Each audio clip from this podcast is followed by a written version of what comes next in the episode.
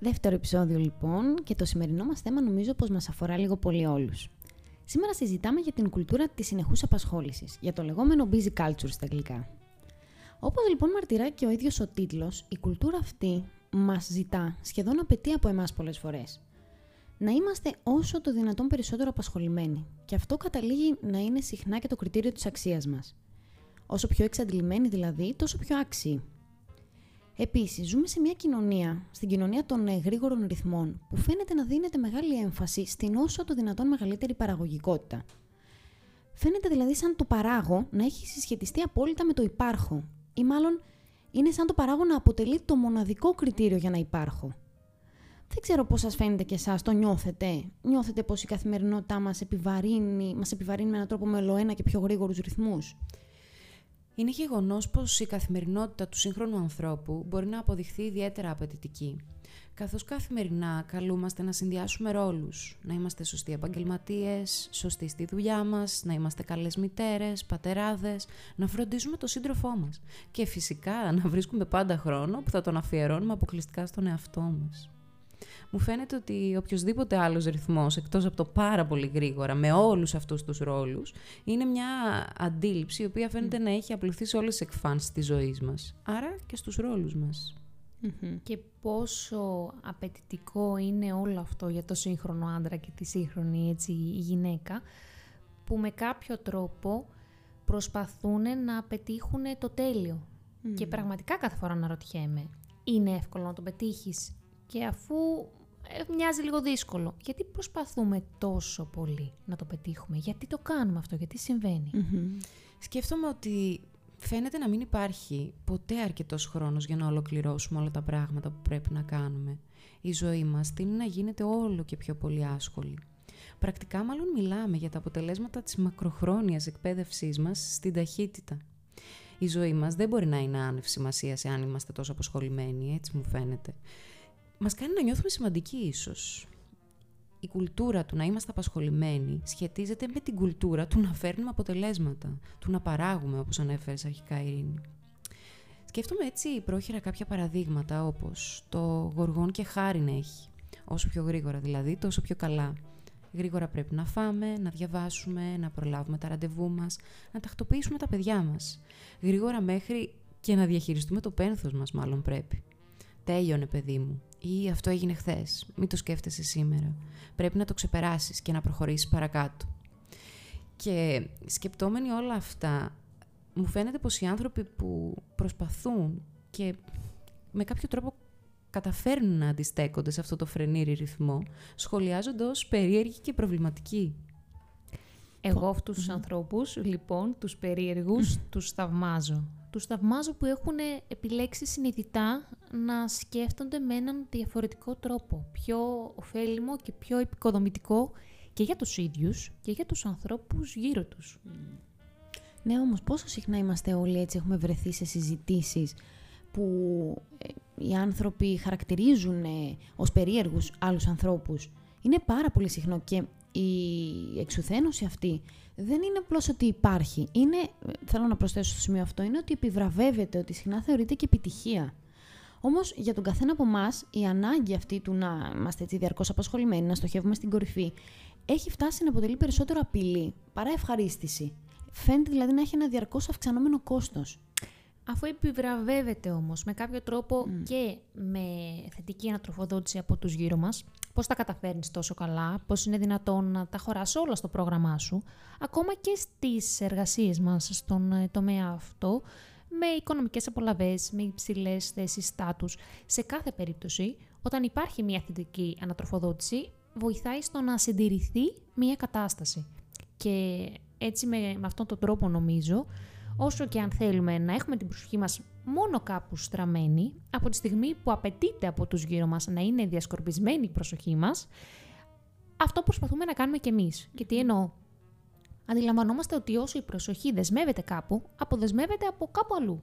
Ε, το είναι, το λογικό φαντάζεστε κι εσείς έτσι; Υποθέτω ότι όσο περισσότερο χρόνο αφιερώνουμε στον εργασιακό τομέα ή σε υποχρεώσεις, τόσο λιγότερο χρόνο αφιερώνουμε στον προσωπικό μας ε, χρόνο, στον προσωπικό μας ε, δεν ξέρω, στην προσωπική μας φροντίδα, στην, Mm-hmm. ε, Στις ανάγκες μας. στις ανάγκες μας ακριβώς, στους δικούς μας ανθρώπους, στο να επιλέξουμε και να κάνουμε εμείς συνειδητά ό,τι ακριβώς θέλουμε.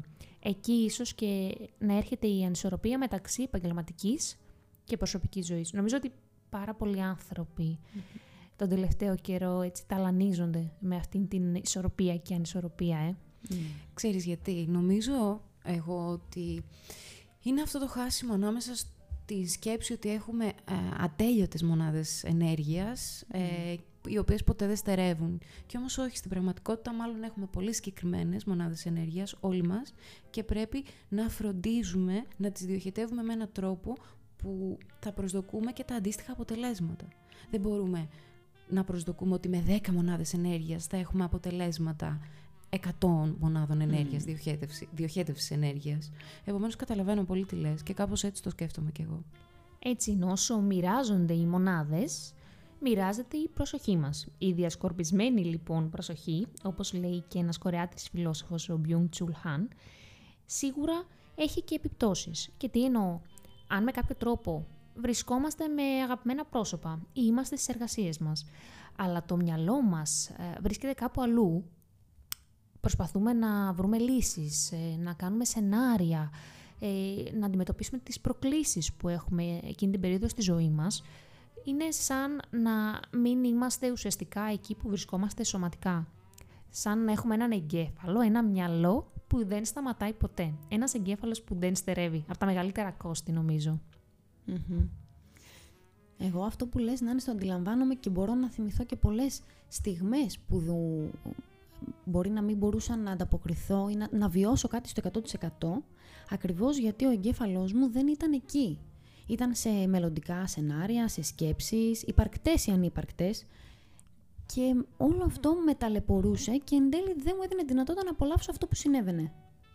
Ναι, γιατί δεν καλυπτόμαστε πλέον από την ε, προσπάθεια που κάνουμε για να επιτύχουμε πράγματα. Προσπαθούμε και υπερπροσπαθούμε, γιατί πολλές φορές η ενεργοποίηση δεν αρκεί, όπως είπαμε, λόγω των προσδοκιών των άλλων, των απαιτήσεων που έχουμε και εμείς από τον εαυτό μας. Και ενεργοποίηση στην ενεργοποίηση, φτάνουμε στην υπερενεργοποίηση, που για μένα πάρα πολλές φορές έχει ως αναπόφευκτο αποτέλεσμα την παθητικότητα. Γιατί κάποια στιγμή και ο εγκέφαλος στερεύει και το σώμα στερεύει. Η υπερβολή και αυτό έτσι που κινείται στο άκρο, νομίζω ότι ίσως και να είναι κάπως δυσλειτουργικό. Μμμ. Επιφέρει ένα μούδιασμα, μια παθητικότητα. Ναι, σίγουρα. Και πραγματικά αναρωτιέμαι γιατί ε, φροντίζουμε τόσο πολύ να φορτίζουμε τα πάντα γύρω μας, τις ηλεκτρικές μας συσκευές και όλα αυτά που έχουν μπει στην ζωή μας για να την κάνουν πιο εύκολη και ξεχνάμε να φορτίσουμε το σώμα μας. Ή είστε από αυτές ή από αυτούς που αφήνουν το κινητό ξεφόρτιστο. Πρακτικά δεν θα έλεγα ότι συμβαίνει αυτό, αλλά όσο σε ακούω να το λες, μάλλον σκέφτομαι ότι μπορεί να τίνει να συμβαίνει σε άλλες πτυχές της ζωής μας. Και σκέφτομαι τι είναι αυτό που μας κάνει να αυξάνουμε συνεχώς τους ρυθμούς μας, να τρέχουμε. Ακόμα και τη στιγμή που γνωρίζουμε, βασικά ακόμα και τη στιγμή που βιώνουμε τις αρνητικές συνέπειες όλης αυτής της συνθήκης. Σίγουρα, όπως και σε κάθε άλλη, έτσι και σε αυτήν τη συνθήκη, εκτός από συνέπειες υπάρχουν και ωφέλη. Μέσω λοιπόν της διαρκούς απασχόλησης, νομίζω το πρώτο πράγμα που ικανοποιείται υποσυνείδητα στον άνθρωπο είναι η αποφυγή αρνητικών συναισθημάτων. Η αποφυγή του άγχους, η αποφυγή του στρες, του φόβου, αν με ρωτάς, δεν ε, θεωρώ ότι είναι ένα ε, μέτρο το οποίο φέρει και αποτέλεσμα, καθώς αργά ή γρήγορα θα κληθούμε να τα αντιμετωπίσουμε. Σε σχέση τώρα και με τα πιο απτά ωφέλη, καθώς αυτό ακριβώς που λέω ότι η αποφυγή αρνητικών συναισθημάτων είναι ένα όφελος παγίδα, θεωρώ πως αυτή η διαρκής κίνηση μας βοηθά να κινητοποιηθούμε, μας δίνει ένα κίνητρο, αποτελεί μια πηγή έμπνευσης και μας δίνει τη δυνατότητα να αναλάβουμε την ευθύνη του εκάστοτε παρόντος της ζωής μας. Μας βοηθά να κατευθύνουμε τη συνθήκη στην οποία θέλουμε να ζούμε.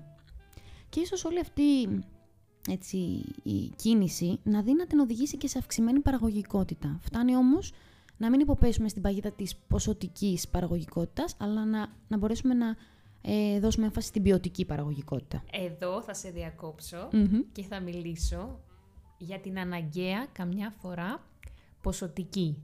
Και τι εννοώ. Ότι πάρα πολύ συχνά στις δουλειές μας ή και σε άλλες συνθήκες απαιτείται και η ποσοτική ε, παραγωγικότητα. Παραδείγματος χάρη, ε, συγκρινόμαστε με τους mm συναδέλφους μας, με τους γύρω μας. Σε κάθε περίπτωση, ίσως και να είναι περισσότερο χρήσιμο ε, σε αυτή τη συνθήκη που μοιάζει η αξιολόγηση και η, οποιαδήποτε αξιολόγηση να γίνεται με τη σύγκριση της δικιάς μας παλιότερης πορείας. Ε, εξαιρετική λέξη Γι' αυτό και καλό είναι να βλέπουμε την παρελθοντική μας πορεία. Και να συγκρινόμαστε ε, με το πριν και το μετά μας. Σωστό, σωστό αυτό που αναφέρεις Νάνση και καλά κάνεις και με διακόπτεις όταν έχεις να πεις τέτοιου είδους σχόλια. Ε, και έτσι σκέφτομαι και ένα ακόμη που το σκέφτηκα με βάση αυτό που είπες, τη ρουτίνα. Πόσο πολύ μας βοηθάει η ρουτίνα. Πάρα πολύ μου αρέσει η ρουτίνα. Διατηρεί μια ασφάλεια, δίνει μια ασφάλεια στη συνθήκη που ζούμε. Ε, με κάποιο μέσω των αυτοματοποιημένων και αυτής της ρουτίνας, ακόμα και απαιτητικής ρουτίνας, ε, εμένα μου μοιάζει ωφέλιμο γιατί είναι σαν να ξοδεύω, σαν να σπαταλάω λιγότερη ενέργεια. Και σαν να έχω και περισσότερο έλεγχο ε, πάνω στη συγκεκριμένη συνθήκη, πάνω σε συγκεκριμένα Και εμένα κάπως έτσι μου φαίνεται.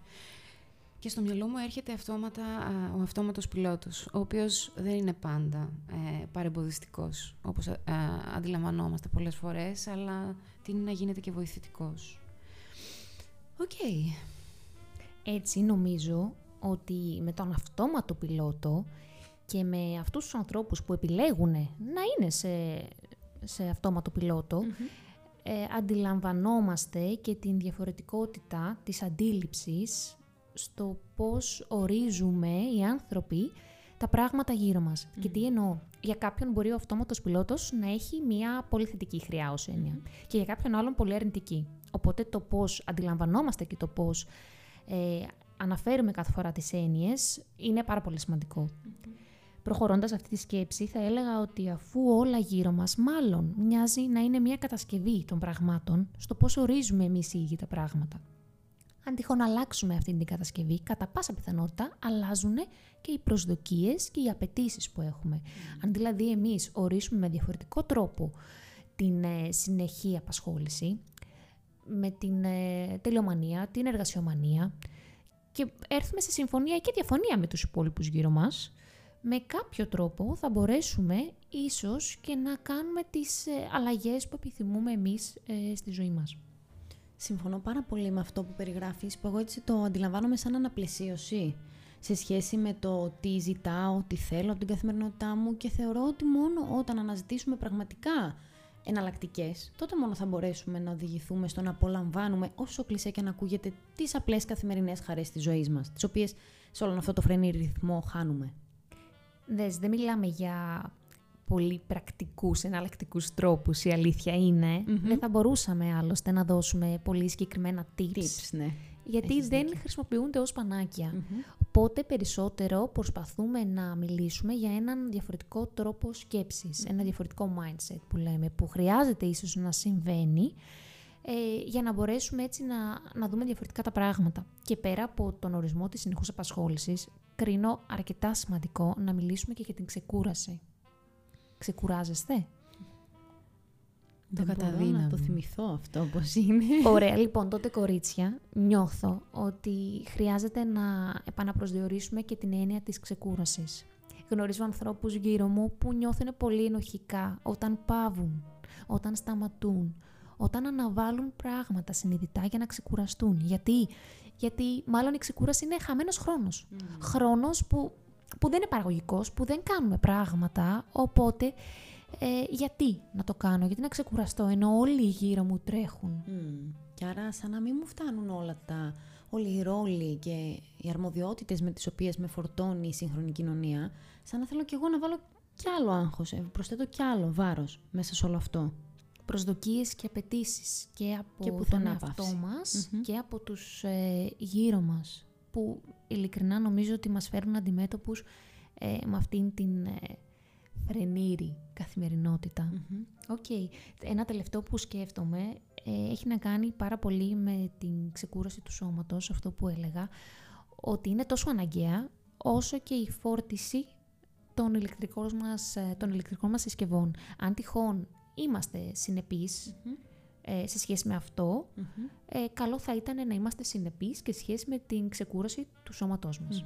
Των ηλεκτρονικών μας συσκευών. Η ηλεκτρική δεν είναι σκούπα. Ναι, μπορεί να μιλάω για την ηλεκτρική σκούπα. εγώ. Εντάξει, πολύ χρήσιμο, θα συμφωνήσω. Οκ. Σε κάθε περίπτωση χρειάζεται να δώσουμε λίγο χώρο και στην παύση. Ετυμολογικά ξεκινώντας, η λέξη παύση προκύπτει από το ρήμα παύω. Σταματώ μια ενέργεια, διακόπτω. Τερματίζω δηλαδή προσωρινά ή και οριστικά κάποιες φορές πράξεις ή καταστάσεις που βρίσκονται σε εξέλιξη. Η παύση λοιπόν θα μπορούσαμε να πούμε πως αποτελεί την προσωρινή διακοπή της καθημερινότητας και των υποχρεώσεων. Μια ευκαιρία μάλλον για να απομακρυνθούμε από τα άγχη της γρήγορης ζωής που ζούμε, με σκοπό να αποκτήσουμε νέες εμπειρίες και να τροφοδοτήσουμε τα ψυχικά και τα σωματικά μας αποθέματα. Μου φαίνεται στο σημείο αυτό πως είναι χρήσιμο να προσεγγίζουμε την παύση όχι ως πολυτέλεια αλλά ως αναγκαιότητα, ως μια συνειδητή, ως μια επιδιωκόμενη ίσως στάση για να ξαποστάσουμε σωματικά και ψυχικά. Να αποσυνδεθούμε από όσα με πάθος κρατιόμαστε όλη τη χρονιά, με στόχο να συναντηθούμε ως νέοι. Και να ξεκαθαρίσουμε κάτι στο σημείο αυτό. Όλα στη ζωή κινούνται και μεταβάλλονται. Η συζήτησή μας σήμερα δεν αφορά μια προτροπή για στάθμευση, ίσως μάλλον περισσότερο για στάση. Σκέφτομαι ότι μαζεύοντας το λίγο όλο αυτό, κατά με το τάχιστα είναι το πρόβλημα, η υπερβολή, το ασταμάτητο και όχι απαραίτητα η κίνηση. Και εγώ θα συμφωνήσω, Φάνη, μαζί σου λέγοντας ότι η υπερβολή με κάποιο τρόπο ε, είναι αυτή που ίσως να τίνει να είναι προβληματική. Οπότε, ίσως με το μέτριο, που καμιά φορά το μέτριο σώζει, μου είπε μία συνάδελφος πρόσφατα, ε, μπορούμε να κινηθούμε. Και ακόμα και αν είμαστε για κάποιο καιρό σταθεροί σε αυτά που κάνουμε, ε, στάσιμοι ίσως, είναι κάτι το οποίο θα μας δώσει τη δυνατότητα να επανέλθουμε δρυμύτεροι. Και τι εννοώ, με μικρές αλλαγές, όπως αυτή η παύση που αναφέρεις και προτείνεις φανή, θα επέλθουν και μεγάλες αλλαγές. Με μία διαφορετικότητα στο πρόγραμμα. Με μία μικρή αλλαγή στον τρόπο που σκεφτόμαστε και προσδιορίζουμε τα πράγματα, νιώθω ότι και τον ε, σκοπό θα υπηρετήσουμε και θα φτάσουμε εκεί που θέλουμε και ευτυχώς τα θετικά ε, συναισθήματα που προσδοκούμε να έχουμε θα τα έχουμε επιτύχοντα, ε, έχουμε, καθώς θα έχουμε επιτύχει το σκοπό μας. Με συγχωρείτε. Κλείνοντας τώρα, ε, εφόσον το έχουμε καθιερώσει και μου αρέσει πολύ και αυτό το στάδιο της συζήτησης, εγώ θα ήθελα να προτρέψω τόσο εμάς όσο και τους ε, ανθρώπους εδώ που μας ακούνε να σκεφτούν, να αναρωτηθούν πότε ήταν η τελευταία φορά που έκαναν συνειδητά μία παύση. Και όταν λέω συνειδητά εννοώ χωρίς να χρειάστηκε να αρρωστήσουν, να απολυθούν από τη δουλειά τους και πάει λέγοντας. Και πώς ένιωθαν, ένιωθαν τύψεις ή δεν ένιωθαν; Αν δουν λοιπόν οι άνθρωποι ότι δεν αισθάνονταν τύψεις και μπορούσαν να απολαύσουν αυτό το στάδιο, είναι μια πρώτη επιτυχία. Αν όμως δυσκολευτούν να αντιληφθούν πότε ήταν η τελευταία φορά, ίσως έχει ένα νόημα να αναζητήσουν, τις πραγματικές, να αναζητήσουμε καλύτερα τις πραγματικές αιτίες. Και αυτό που θα βοηθούσε πολύ σε αυτήν την αναζήτηση είναι αυτό που ανέφερες νωρίτερα, Νάνση, ο περιορισμός της σύγκρισης. Της σύγκρισης σε σχέση με τους άλλους, ε, τα κομμάτια τα οποία δεν είναι ωφέλιμο, έτσι. Ε, να σταματήσουν λοιπόν οι γονείς να συγκρίνουν τα παιδιά τους, οι εργοδότες, τους εργαζομένους μεταξύ τους και να κάνει ο κάθε άνθρωπος ένα φόκου στον εαυτό του και στη δική του πορεία. Και έτσι, όπως ανέφερες, Φανή, για όλη τη διάρκεια της χρονιάς, είπες πολύ ωραία τη λέξη χρονιά. Και κλείνοντας λοιπόν και αυτή τη χρονιά, ίσως είναι μια ευκαιρία το 2024 και η καινούργια αρχή, μια αφορμή να αναρωτηθούμε πραγματικά και να επιδιώξουμε την αλλαγή. Ίσως να έχει πολύ ωραίο αποτέλεσμα. Χρειάζεται να αναστοχαστούμε λοιπόν και ίσως και να δούμε τα πράγματα με λίγο διαφορετικό τρόπο. Ναι. Και από πλευράς μου σκέφτομαι ότι ίσως, αν για λίγο μείνουμε ακίνητοι, ίσως και τότε να μπορέσουμε να συνειδητοποιήσουμε όλη αυτή την κίνηση που έχουμε τον προηγούμενο καιρό να αισθανθούμε τη δουλειά που έχουμε ήδη Η παύση άρα είναι εξέλιξη. Ναι. Μπορεί να φέρει εξέλιξη μάλλον. Φέρνει με καλύτερα. κάποιο τρόπο την εξελιξη Σίγουρα είναι αφορμή για να μπορέσουμε να έχουμε τον χρόνο, αυτό που είπαμε, να αναλογιστούμε και να αναστοχαστούμε πάνω στην πορεία μας και να φτάσουμε ίσως πιο κοντά και στην ε, εξέλιξη που εμείς επιθυμούμε, στον σκοπό που θέλουμε να επιτύχουμε. Σωστά. Επομένως, Αυτά για σήμερα. Σας ευχαριστούμε πολύ. Ευχαριστούμε πάρα πολύ που μας ακούσατε. Καλή Ευχαριστούμε πάρα πολύ για το χρόνο σας άλλη μια φορά. Καλή συνέχεια.